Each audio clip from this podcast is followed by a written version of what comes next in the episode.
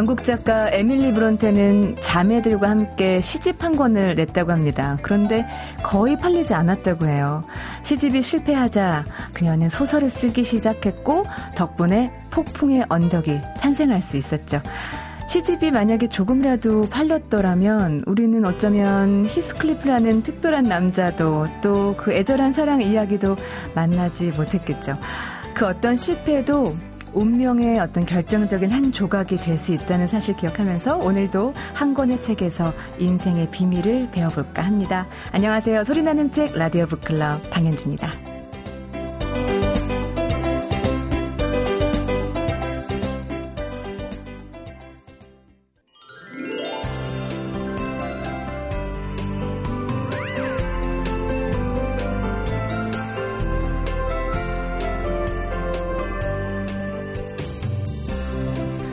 거의 팔리지 않았던 에밀리 브론테의 시집. 그 시집은 어떻게 보면 그녀의 인생에서 분명히 운명적인 실패였던 것 같아요. 저마다 다 운명적인 실패를 경험해낸 그런 작가들의 책을 만나보는 시간입니다. 책말 소식 도서평론가 이권우 교수님 어서 오세요. 네, 안녕하세요. 교수님은 운명적인 실패 있으셨을까요? 아, 뭐 결국은 다 실패죠, 뭐. 결국은 다 실패죠? 아, 그럼요. 예. 만약에 성공했다면 네. 책을 읽었겠습니까?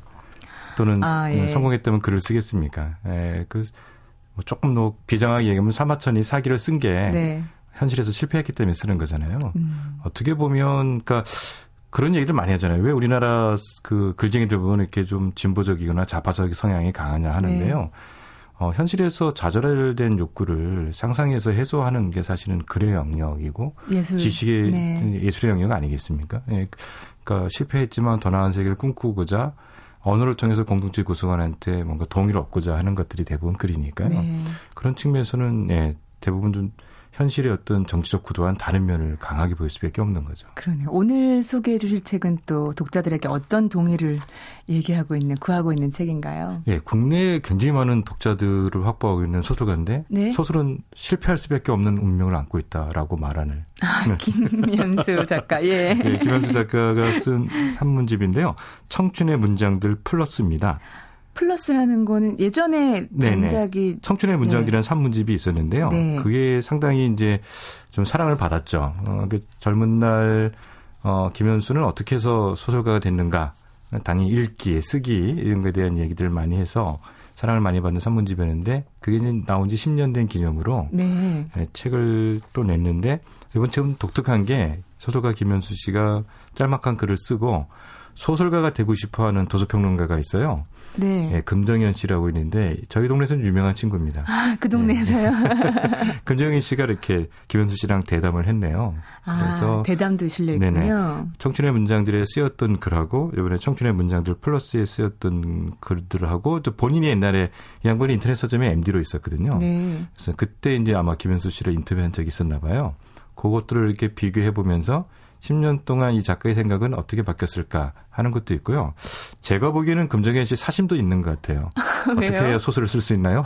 아, 예. 그래서 어떤 소설을 어떻게 쓰고 왜 쓰고 뭐 이런 거에 대한 고민이 있어서 아, 청춘의 문장들은 대체로 문청 기질 있는 분들이 좋아하는 것 같아요. 네네. 근데 이 청춘의 문장들 플러스도 금정현 씨가 문청 문학 청년들이 김현수 씨를 따로 만나면 묻고 싶었던 얘기를 대신 물어주고 있는 것 같아요. 아, 제 생각에는 그런 문화 청년들, 문학 청년들 말고도 네. 10년이라는 시간을 함께 공유하는 독자들. 아, 그럼요. 네. 반가울 것 같아요. 반갑겠죠. 왜냐면은 작가의 변화라는 게 있으니까요. 특히 이제 김현수 씨는 골수 팬들이 많아요. 그렇죠. 그러니까 작가의 어떤 작품 세계의 변화나 성장 뭐 이런 거를 보면서 이런 걸 어떻게 문학은 문학의 논리가 있기 때문에 예, 써내지 못하는 분이 많, 많거든요. 네. 많은 분들은 착각하시는데 소설은 자유롭다 하는데 소설은 잘못 쓰면 다 거짓말이라고 하기가 십상이에요. 아, 네. 어, 그렇지 않습니까? 어느 날 갑자기 내가 자구를 했더니 로또가 당첨됐다. 소설 첫 구절을 쓰면 많은 분들이 그 소설을 안 읽을걸요? 이건 너무 우연이잖아, 네, 이러면서. 네, 네. 근데 사실은 자고를 하면 로또에, 로또가 당첨되는 분이 버젓이 우리 현실에 있잖아요. 네. 소설은 의외로 좀 이렇게 보수적인 장르거든요. 음. 모든 걸 다 써낼 수가 없어요. 네. 네. 그러기 때문에 어, 어떻게 보면 소설에서 다 해내지 못한 어떤 부분을 산문으로 김현수 작가가 어떻게 썼을까 네. 이런 걸 아마 아주 그 고급 독자들은 궁금해하실 거예요. 고급 독자들 네, 그런 측면에서는 상당히 또 궁금증이 해소되는. 네. 그래서 제 욕심 같아서는 이렇게 시작한 걸 김현수 작가가 10년 단위로 한 번씩 냈으면 좋겠네요. 그러게요. 저는 그런 생각하거든요. 일반 대중 문학도 그렇고 예술도 그렇고요. 세월을 같이 하는 아티스트, 예술가가 네, 네. 함께 있다는 건 참 행운이라는 생각이 아, 들었어요. 아, 그럼요. 예, 또 그런 작가를 갖고 있는 시절이 행복한 거죠. 그렇죠. 그러니까 저희 같은 제가 이제 80년대 대학을 다니는데 저희 같은 세대가 갖는 축복이 뭐냐면 앞 세대에 너무나 훌륭한 작가들이 많으셨고 네. 바로 한 4년 정도 선배들의 훌륭한 아. 시인들이 많았거든요. 네. 그러니까 동시대를 그런 분들하고 같이 산다는 거. 어, 그리고 이제 제가 나이가 먹었다는 게 뭐냐면 제가 그렇게 조, 좋아했던 앞 세대 작가들이 전집이 나오기 시작하잖아요. 그러면 이제 살아계실 때도 전집이 나오기도 하지만 네. 대체로 보면 전집이 돌아가시면 이제 아, 나오니까 예. 그때는 아, 그 나도 청춘이 끝났구나. 아, 왜 그러세요? 그다음에 어 우리 문단의 별들이 적구나 하는 느낌이 들거든요. 아, 예. 근데 정말 한 시대를 같이 호흡하는 작가가 있다는 거는 그 세대의 엄청난 축배를 생각해요, 저는. 그리고 이 책이 이제 10년 네네. 흐른 후에 이제 플러스를 붙여서 나왔는데 네. 그런 생각해 봐요. 지금 2014년, 10년 전면 2004년. 나는 10년을 어떻게 살았을까 생각해보고 그렇죠. 그리고 우리의 네. 이 시대의 작가 김현수 작가는 어떻게 네, 살았을까를 네, 네. 보면 또 많은 생각을 할수 그렇죠. 있을 것 같아요. 예.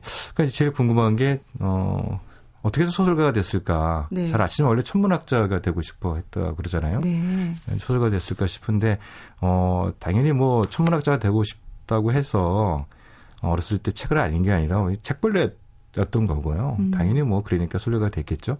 근데 이 대목이 참 재밌어요. 그 그 팬들은 잘 아실 텐데 그 김현수 작가의 부모님이 김천역 앞에서 그 재가점을 했잖아요. 네. 어, 그러니까 시장통이었겠죠. 뭐 우리가 역전이라는 게 다 상상이 가는데 그게 이제 자기가 소설가가 되는데 크게 이바지했다 이렇게 얘기를 해요. 근데 이게 뭐 상당히 이제 의미가 있는 게 뭐냐면 시장통에서 상업을 한다는 얘기는 경기라는 게 어떤 땐 좋았다가 네, 어떤 땐 그렇죠. 나빴다. 빵집도 사실 뭐 이렇게 서울에 나왔던 사람들이 명절 때 내려올 때는 엄청나게 많이 팔릴 테고 또 이렇게 뭐 평일 때는 안 팔릴 때도 있고.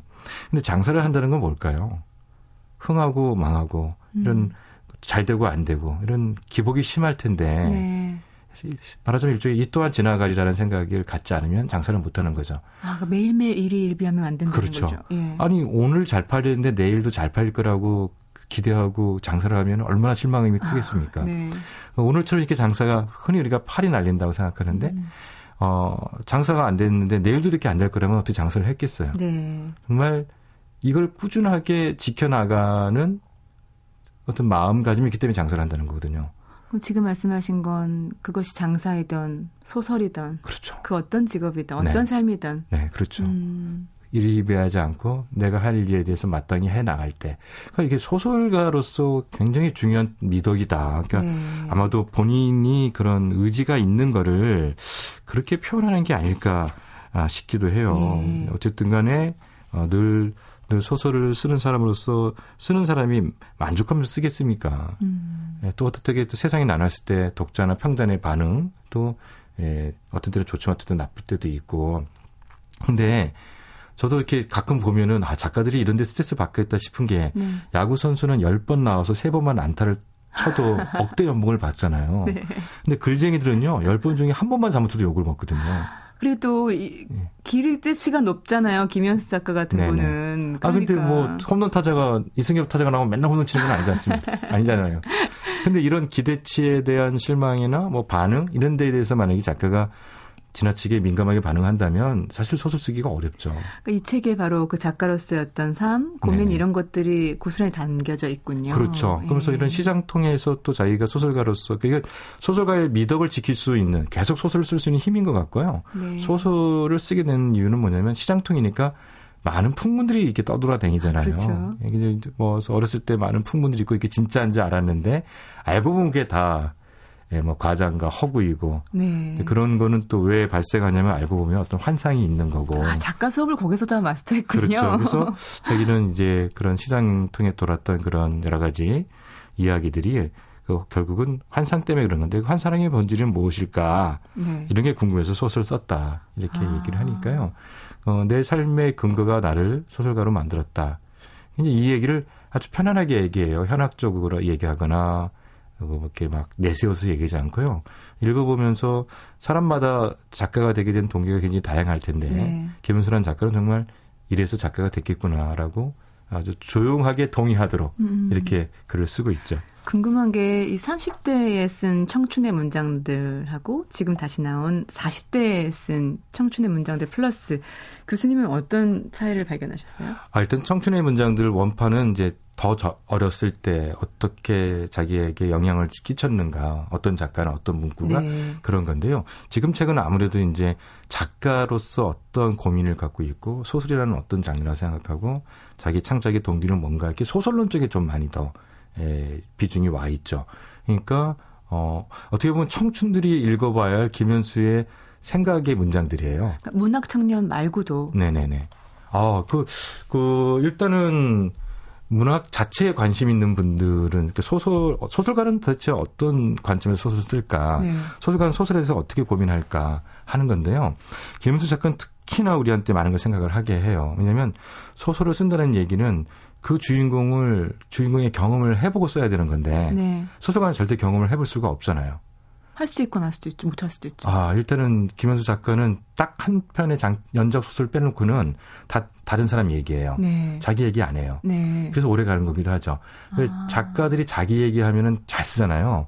자기 얘기하다 보면 이게 그 본질이 다 드러나잖아요. 네네. 그래서 빨리 사라지는 작가들이 자기에게만 하는 작가들인데요. 그래요. 김현수 작가는 자기 얘기 안 하고 취재해서 쓰는 경우가 많습니다. 네. 그런데 어 그거에 뭐냐면 자기가 소설가가 그 사람이 돼볼 수가 없는데 쓰는 거잖아요. 네. 그럼 모든 소설은 뭐냐 실패할 수밖에 없다는 거예요.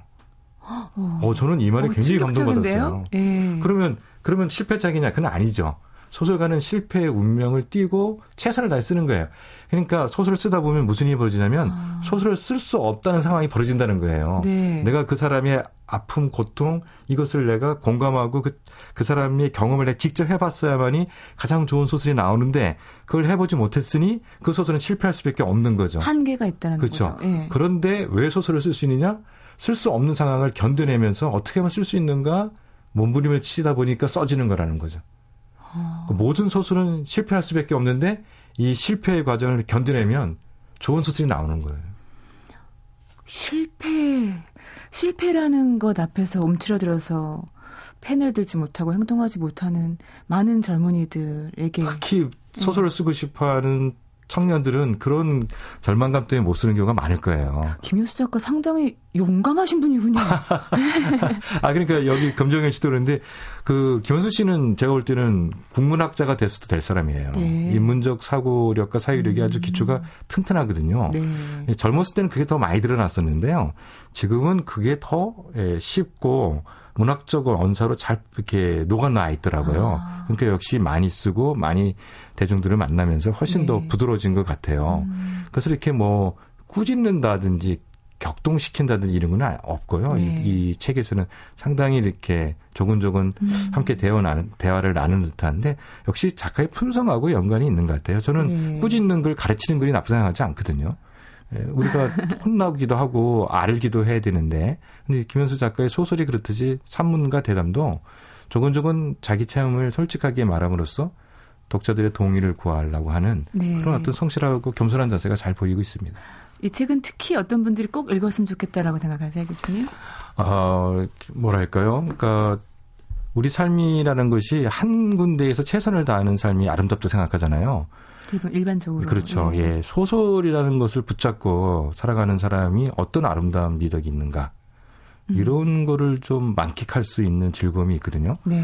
그러니까 어느 하나의 자기의 어떤 직업적 성실성을 걸고 최선을 다하는 사람의 아름다운 모습을 보고 싶으시면 아. 이 책을 봐도 충분히 그 아름다움을 느낄 수 있을 것 같고요. 네. 당연히 이제 문학을 사랑하시는 분들이 이 책을 읽으면 아, 소설가가 갖고 있는 고민, 소설의 숙명, 그걸 뛰어넘고자 애쓰는 소설가의 성실성, 네. 또그 결과물을 통해서 우리가 공감하고자 하는 것들, 네. 이런 것들을 또 느낄 수 있다.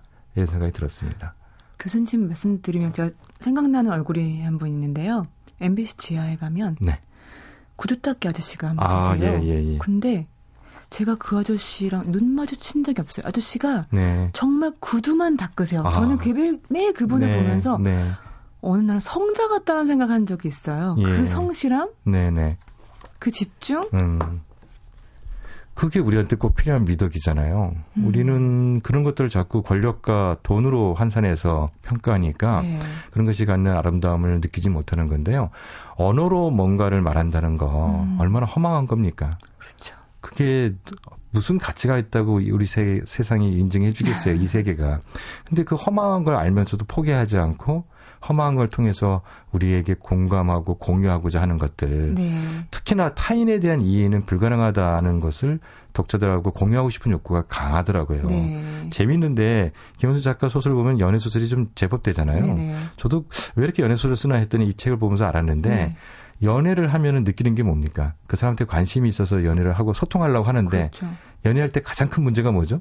나를 잘 못 알아주는 것 같은 거. 그것도 있고 그 사람을 연애를 하면 소통이 안 되는 거잖아요. 네. 그 사람은 이해가 안 가는 거예요. 사랑하는데 이해가 안 가는 거예요. 우리가 가지고 있는 기본적인 거 타인에 대한 이해가 사실은 가능할 수 있느냐에 대한 이야기가 또 이 세상을 이해할 수 있느냐 다른 사람의 세상을 네. 이런 것을 가장 잘 보여주는 게 연애의 감정이기 때문에 음. 그렇다. 그러니까 어 좋은 문장이라는 건 윤리적인 문제라는 것은 타인에 대한 공감을 할 수 없다는 걸 인정하는 것이다라고 얘기를 하거든요. 네. 저는 이런 성실한 작가가 우리 시대에 살아 있어서 우리와 함께 호흡하는 게 너무 기쁘고 네, 또 이런 작가 정신을 썼기 때문에 정말 많은 독자들이 김은수 작가를 사랑하고 있는 게 아닌가 이런 생각이 들죠. 이건호 교수님 간만에 극찬입니다. 예, 다시 한번 김현수 작가의 예, 청춘의 문장들 플러스입니다. 이거 좀 그 혹시 인터넷으로 서점에 그 주문하실 때 조심하셔야 됩니다. 네. 청춘의 문장들 치시면 옛날 책이 오고요. 아, 네. 예, 플러스를 꼭 치셔야 새 책을 보실 수 있습니다. 알았습니다. 이건호 교수님이었습니다. 고맙습니다. 네, 감사합니다.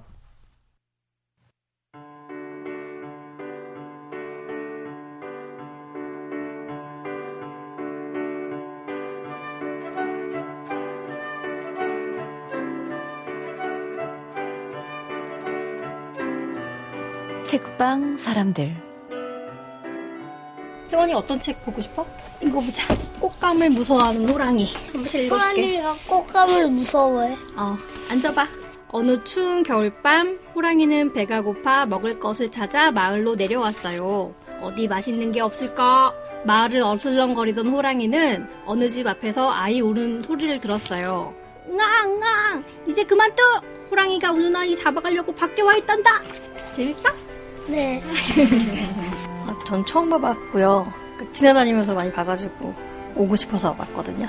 아이 좋아하는 것 같아서. 거의 한 80, 90%가 다 헌책이고요. 마을 분들은 이제 주로 아이들 데리고, 그러니까 이 공간 자체가 동네 주민들을 위한 어떤 공간으로 그냥 책도 보면서 커피도 마시고 그런 어떤 편안한 분위기가 좀 됐으면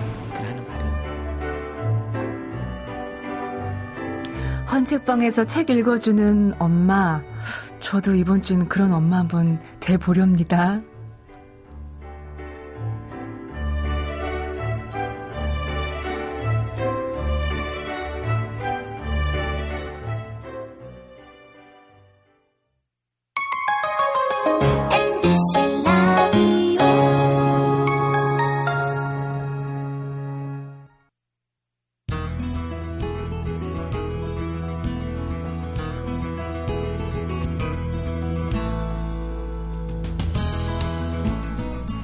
라디오 북클럽 방현지입니다. 매주 토요일 아침 7시 10분부터 8시까지 함께하고 계십니다.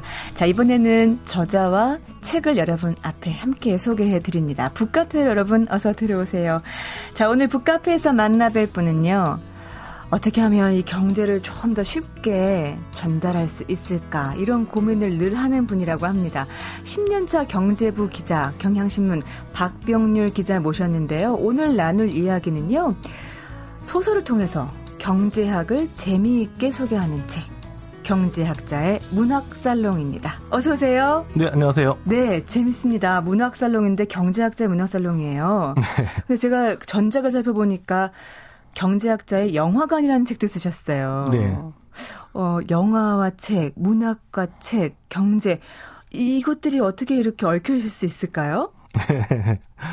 음, 그, 저는 사실 제가 그 공대 출신이거든요. 아, 그러세요? 예, 예. 사실 저도 경제를 잘 몰라요. 아, 누가 알겠어요? 그러면 경제 네. 기자시잖아요. 네, 근데 몰랐는데, 네. 이제 기, 경제부 기자를 한 10년 하다 보니까, 네. 이제 조금 알게 됐는데, 이제 그러다 보니까 궁금한 게 과연 경제라는 게 이렇게 어려운 거냐.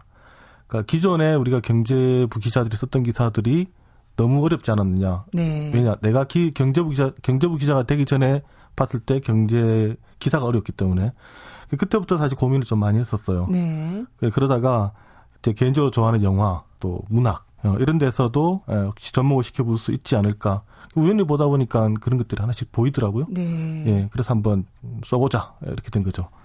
어, 이 목차에 등장하는 책만 36권 정도 되는 것 같고 맞나요? 네, 그리고 신문사 기자라는 직업이 매일매일 이 마감에 쫓기잖아요. 네. 이 책들을 그냥 보신 것도 아니고 또 경제학적으로 또 연결해서 보시고 어떻게 시간이 되세요? 책은 언제 읽으세요? 아, 좀 운이 좀 좋았던 것 같은데, 네. 아, 하나는 이번에 썼던 게 상당수가 모 경제 주간지에 네. 연재가 됐습니다. 아 그러세요? 예, 그러니까 이제 매주 제가 일단은 마감을 하지 않을 수가 없는 네. 예, 그런 상황이었고요. 그다음에 또 하나는 제가 이제 쭉 살아오면서 이거는 반드시 읽고 넘어가야 된다라는 책들이 있었는데 어, 재밌더라고요. 어쩔 수 없이. 예. 지금 말씀을 쉽게 해주셨지만 제가 구체적인 예를 들어볼게요, 여러분. 네. 어, 제 생각에는 어떤 생각 들었냐면요. 이 책 한 권이면 웬만한 그 고전이라고 하는 책들 한 번 다 언급되어가지고 네. 한권 읽고 나면 많이 유식해질 것 같다는 생각이 일단 들었어요. 그 중에서 일단 달과 유펜스 볼까요? 네. 서머셋 모음의 이 달과 유펜스 이 책 안에서 어, 주인공의 어떤 변화된 삶 그걸 다루시면서 경제학적으로 기회 비용이라는 얘기를 거기서 풀어주셨어요. 이런 식이에요. 네. 재밌었어요. 좀 더 자세히 소개 좀 해주세요. 네, 그 달과 유펜스를 보면 네. 어 이제 화자가 원래 증권사 직원인데 네. 나이 마흔이 돼가지고 아 나는 그림을 그리고 싶어 이렇게 가는 거죠. 사실 경제학의 가장 기본은 어떤 일에 대한 판단이거든요. 네. 내가 무엇을 판단을 할 때 어, 어떤 판단을 내리느냐 이걸 사실 수학적으로 바꾼 게 경제학이다 보시면 돼요. 아, 근데 이 소설에서도 보면 이제 주인공이 스트릭랜드죠. 이제 스트릭랜드가 어, 그동안 하던 이제 증권사 일을 하지 않고 이제 나 화가를 하겠다라고 했을 때 자기가 취해야 되는 게 있고 또 네. 버려야 되는 게 있는데 어, 경제학에 보면 이제 거기에서 이제 기회 비용이라는 이제 그런 단어들이 나옵니다. 네. 어, 내가 어떤 선택을 하게 될 때 이제 잃어버리게 되는 이제 그런 거죠. 어, 만약에 내가 그냥 증권사 직원인데 이걸 그만두고 화가가 됐을 때 네. 내가 잃어버리는 것, 증권사 직원으로서의 뭐 몸값이라든가 아, 이런 것들이 있을 수가 있고요. 또 화가가 되기 위해서는 또 돈이 필요하겠죠. 뭐 화구도 사야 되고 뭐 또 새로운 일을 하기 위해서 네. 그러니까 그 돈 원래 같으면 다른 데 쓸 수 있는 돈인데 네. 화가를 하기 위해서 그 돈을 써야 되기 때문에 그것도 역시 이제 기회 비용으로 볼 수가 있습니다. 가족하고도 떨어져 있어야잖아요. 그렇죠. 네. 또 가족과의 떨어지는 그런 네. 어떻게 보면 어, 가족과의 그 단란한 생활. 네, 그런데 그걸 어떻게. 환산해요? 어, 경제학 쪽에서 만약에 봤을 때는 이걸 또 억지로 또 수학적으로 환산하죠. 뭐 예를 들면 뭐 내가 그 저 증권사 직원인데 연봉이 만약에 1억 원이다. 네. 그럼 이제 1억 원으로 계산이 될 테고 그리고 만약 가족과의 화목한 걸 이거를 이제 얼마나 가치를 두느냐 이거는 뭐 평가하기 나름입니다만 또 많이 평가를 할 수가 있는 거죠. 만약 그게 10억 원이다. 10억 원의 가치를 버리는데 다만 이제 나, 내가 화가가 됐을 때 내가 정말 하고 싶었던 일을 할 때 가치 그게 만약에 수학적으로 봤을 때 한 만약에 한 20억의 가치다. 네. 그러면 이제 이걸 택하게 되는 거겠죠. 어, 그렇다면 박병률 기자 입장에서는 물론 경제부 기자로서 기사를 쓰는 것도 상당히 중요하지만 영화나 문학에 관한 이런 글을 쓰는 것의 기회비용을 또 따져보셨겠네요. 그렇죠. 그랬을 때 잃어버릴 어떤 기회비용보다 얻을 이익이 더 높다고 생각하신 거네요. 네, 맞습니다. 뭐, 만약에. 적용 잘했나요? 네, 맞습니다. 정확한 거죠. 내가 이 글을 쓰지 않고 차라리 오늘 저녁에 쉴까? 네. 어, 이거 생각할 수도 있는데, 아니야, 그래도 좀 한숨 덜, 덜 자고 네. 한번 글을 한번 써보자. 우리 라디오 북클럽도 나와보자. 그렇죠. 네. 나한테 훨씬 이득이다. 라고 생각했을 때 잃어버린 기회비용이 있지만, 네. 얻는 편익이 많기 때문에 아. 책을 쓰게 되는 겁니다. 그러니까 달과 육펜스를 보고 그 기회 비용으로 또 해석을 해주셨고요. 그런가 하면 위대한 개츠비 네. 거기서 개츠비의 사랑을 또 매몰 비용이라고 하셨어요. 네. 매몰 비용? 네. 딱 네 글자 보면 어렵다고 느껴지거든요. 네. 그 글자 그대로 사라지는 비용이죠. 매몰되어 버리는 비용. 어, 위대한 개츠비 보면 개츠비가 사랑하는 여인이 있죠. 데이지. 데이지. 네네. 그러니까 5년 전에 데이지를 너무너무 사랑했었는데 네. 어, 개츠비가 가난하다 보니까 군에 입대를 하고 그 사이에 이제 데이지는 다른 남자에게 결혼을 하는데 네. 5년 만에 이제 부자가 되어서 나타난 개츠비가 이제 데이지를 네. 어, 다시 이제 내 여자로 만들려고 하는데 어, 그 내용에 보면 이제 그런 내용이 나옵니다. 개츠비한테 이제 충고를 해주는 사람들이 네. 잊어라 5년 전의 얘기다. 근데 이제 개츠비는 무슨 소리냐? 나는 다시 과거처럼 되돌릴 수 있다라고 얘기하는데요. 어, 경제학에서 우리가 매몰 비용 아까 말씀하실 때 어렵다고 그랬는데 네. 쉬운 개념은 그거예요. 지나간 것, 어. 이미 써버린 것, 예. 그 써버린 돈 혹시 혹은 지나간 시간은 어떻게 하든지 되돌릴 수 없다. 그게 바로 매몰 비용의 개념입니다. 사랑도 되돌릴 수 없나요? 지나간 것은 이제 버린다고 생각하는 거죠. 냉정합니다만 경제학에서는 버린다. 어, 경제학에서 왜 버리 왜 버려야 되느냐 이걸 하냐면 이미 되돌린 것 이미 지나간 거기 때문에 그 이걸 집착하게 되는 순간 새로운 기회 비용을 당신이 버리게 된다. 아, 라고 설명을 합니다. 거기도 기회 비용이랑 연관이 되군요. 그렇죠. 예. 만약에 개츠비가 데이지한테 매달리지 않는다면 이미 부자가 됐는데 더 멋진 여자를 만날 수가 있는 음 음. 그런 기회가 있는데 그걸 포기하고 또 데이지한테 매달리는 거죠. 네. 근데 만약에 이런 것을 어떤 투자자라든가 큰 판단을 내려야 되는 CEO들이 과거에 실패했던 정책이라든가 네. 사업에 매달리게 됐을 때 네. 큰 문제가 일어날 수가 있겠죠. 개츠비의 사랑은 매몰 비용이다. 그렇죠. 결국 개츠비가 나중에 보면 권총 맞고 음, 죽잖아요. 네. 네. 매몰 비용에 매달렸기 때문이다라고 또 분석할 수가 있겠죠. 아, 그렇군요. 재밌네요. 삼국지를 또 볼게요. 삼국지는 네. 또 우리나라 많은 분들이 어, 좋아하고 또 네. 오래된 베스트셀러잖아요. 그렇죠. 동양권에 네. 주식 투자에 비유한 얘기 재밌게 읽었습니다. 네. 거기 보시면 보면 유비, 조조, 손권은 대형 우량주고 네. 제갈량은 작전주라고 네. 하셨어요. 어떻게 보신 거예요? 네, 음, 아까 유비, 조조, 손권 저는 이제 네. 대형 우량주 네. 저희가 이제 블루칩이라고 블루칩. 얘기하는데 네. 덩치도 크고 아주 괜찮은 주. 예. 왜냐하면 유비, 조조, 손권은 어 당장 이제 천하를 통일할 수 있는 예, 아. 그런 위치에 있는 그런 인물들이고요. 네. 또 만약에 이 중에 어, 또 전체 삼국지 관리를 그 이끌어가는 그런 인물들이기 때문에 네. 충분히 아주 이제 크면서 우량한 주다 이렇게 볼 수 있을 아, 것 같아 예. 이렇게 비유를 했고요. 네. 어, 자, 제가 제갈량을 작전주로 비유를 했는데 네. 작전주가 그런 거죠. 주가를 끌어올리기나 혹은 또 끌어내리기 위해서 동원되는 그런 주식인데. 아, 그, 아, 그러니까 유비가 삼국초리에서 모셔서 동원시켰다고요? 그렇죠.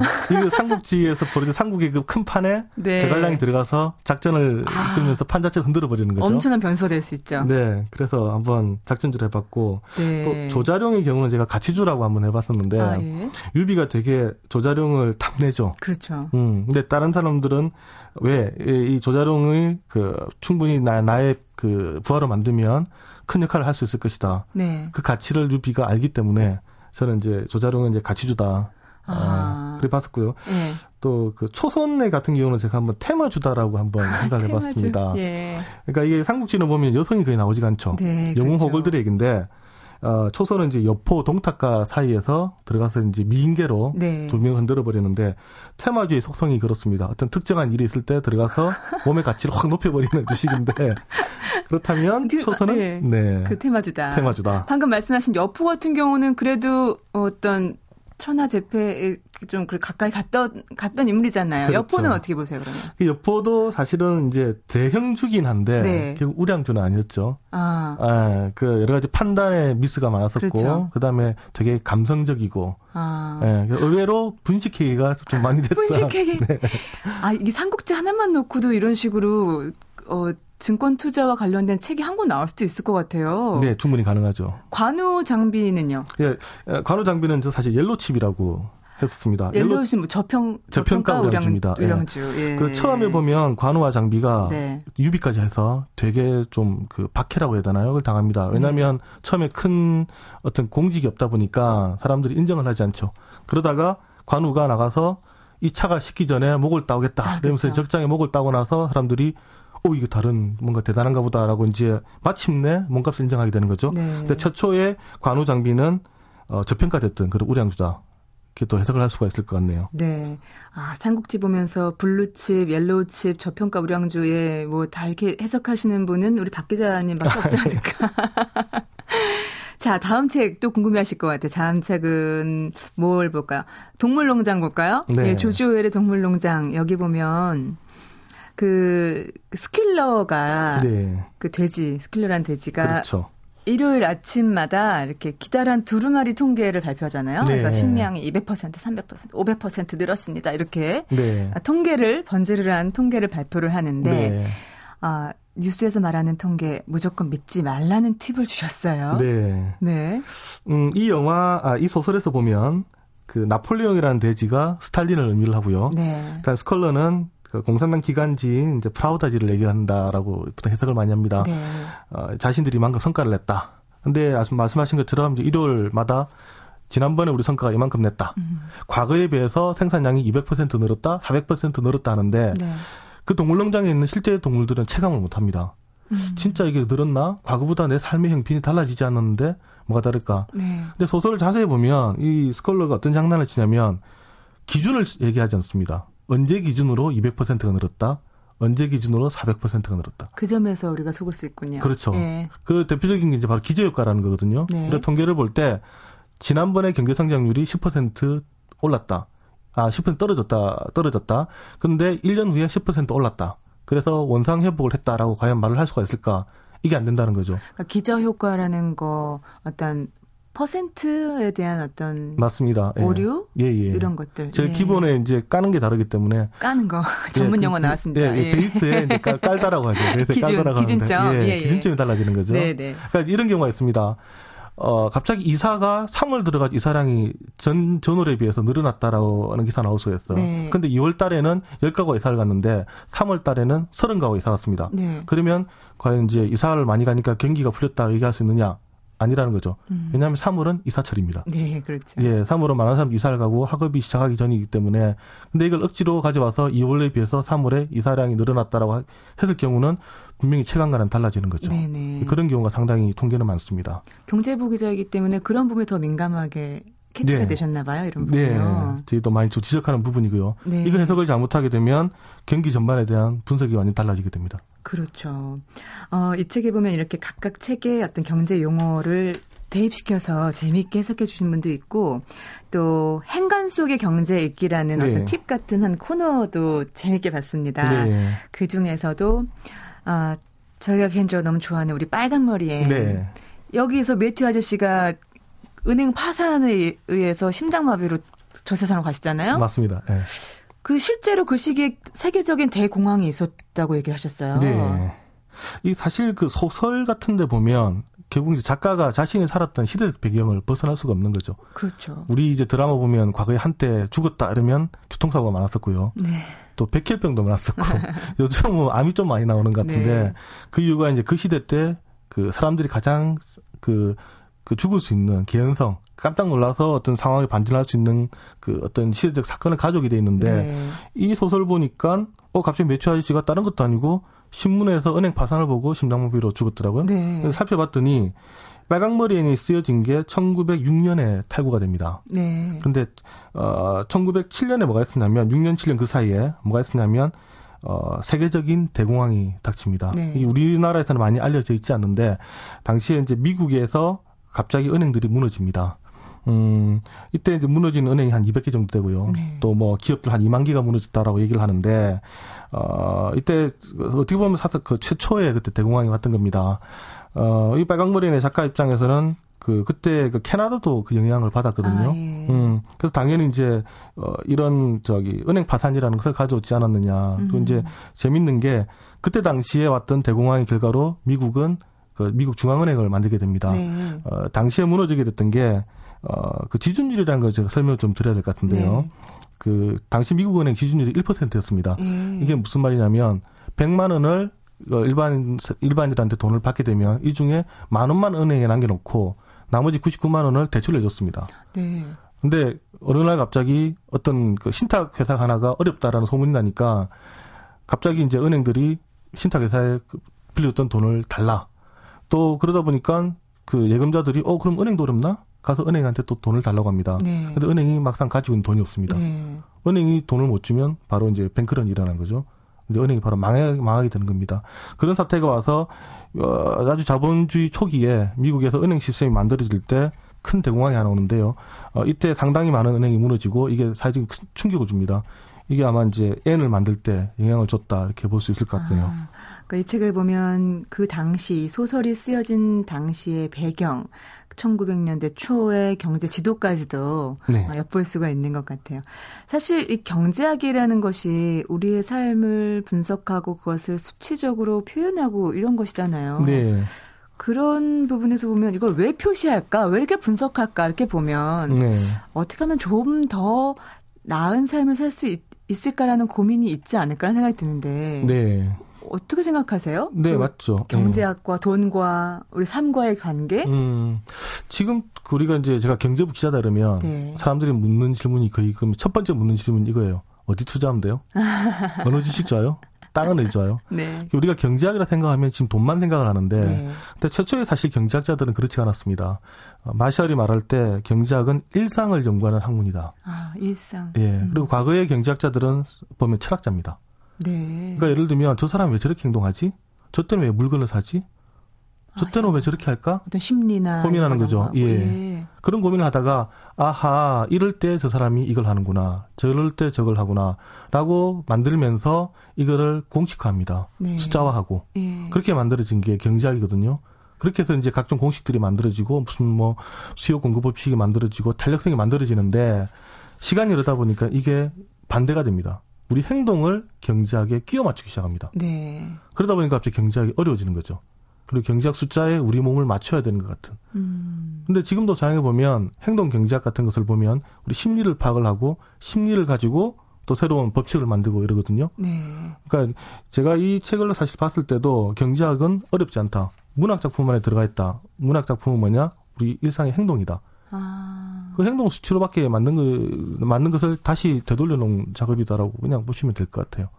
저는 이런 생각 들었어요. 우리 박 기자는 어, 문학 작품을 보면서 우리에게 어떤 통역사 역할을 한다는 생각이 들었어요. 아, 예. 문학 속의 작품, 등장인물, 배경을 통해서 그 안에 경제학이라는 것이 음. 어떻게 녹아져 있는지를 우리에게 쉽게 풀어주는 사람이라는 생각이 들었거든요. 어, 이 책은 어떤 분들이 꼭 읽었으면 좋겠다는 생각이 있으세요, 작가로서? 음. 경제학을 어렵다고 생각하는 사람들. 저요, 저요, 저요. 네, 그러니까 기본적인 그러니까 개념이 뭘까라고 생각하는 분들. 네. 어, 제가 이 지난번에 경제학자 영화관도 그렇고요. 이 문학 살롱을 내고 나서 제가 아는 뭐 이제 그 관료가 부르더라고요. 박 기자 너 경제학 전공 아니지 이러더라고요. 네. 어, 어떻게 하셨어요? 그러니까 네. 경제학을 전공했으면 절대 이 책을 못 쓴다고. 아, 그건 무슨 뜻일까요? 즉 경제학에 먼저 말하는 정의를 만들어 놓고 그 정의의 일상을 빗대기 어렵다라는 거죠. 네. 근데 경제학 전공을 안 하다 보니까 역으로 일상에서 경제학을 끌어왔다. 음. 근데 최초의 경제학 시작이 그렇게 했던 게 맞다. 네. 아, 그러다가 이제 정의를 만들어지면서 축소가 됐던 건데 대부분의 경제학자들은 처음 배울 때 경제학 교과서를 벗어나지 못한다라는 그런 표현을 하더라고요. 네. 근데 우리 이제 일반인들이 사실 경제학 을 정의로 되는 것을 알 필요 없잖아요. 숫자를 알 필요도 없고. 근데 개념을 알자. 음. 아, 이게 아까 말씀드렸던, 아, 매몰 비용이 그런 거였어. 뭐, 뭐 예를 들면 기회비용이 그런 거야. 왜냐하면 어차피 우리 일상을 연구한 학문이라고 하셨으니까. 맞습니다. 예, 예. 예. 예. 그리고 그 판단이 결국 경제학 판단이라는 거죠. 아, 그렇군요. 네. 책 읽으면서 이제 휴가철도 다가오고 있는데, 어, 이 책 휴가 때 읽으면 좋겠다라는 생각을 했는데, 방송 전에 슬쩍 말씀드렸더니 좋은 소식도 있다면서요. 네. 뭐, 자랑 좀 하세요. 모, 모 경제연구원에서 선정한 네. 예, 시오가 이번 휴가 때 네. 읽어볼 만한 책, 뭐, 11권을 뽑았는데, 네. 예, 그 중에 한 권에, 한 권으로 들어갔습니다. 우와. 아마 이게 그, CEO 정도 되면 이 정도 다 아실 것 같은데, 예, 그럼에도 불구하고 아마 이런 식으로 해석을 해서 일종의 네. 융합을 시켜 부른 부분 좀 평가를 좀 받은 것 같긴 한데요. CEO 아닌 저 같은 사람도 읽어도 되죠? 원래 제 목표는 그겁니다. 박병률 기자였습니다. 책 제목 다시 한번 얘기해 주세요. 네, 경제학자의 문학살롱입니다. 고맙습니다. 네, 감사합니다.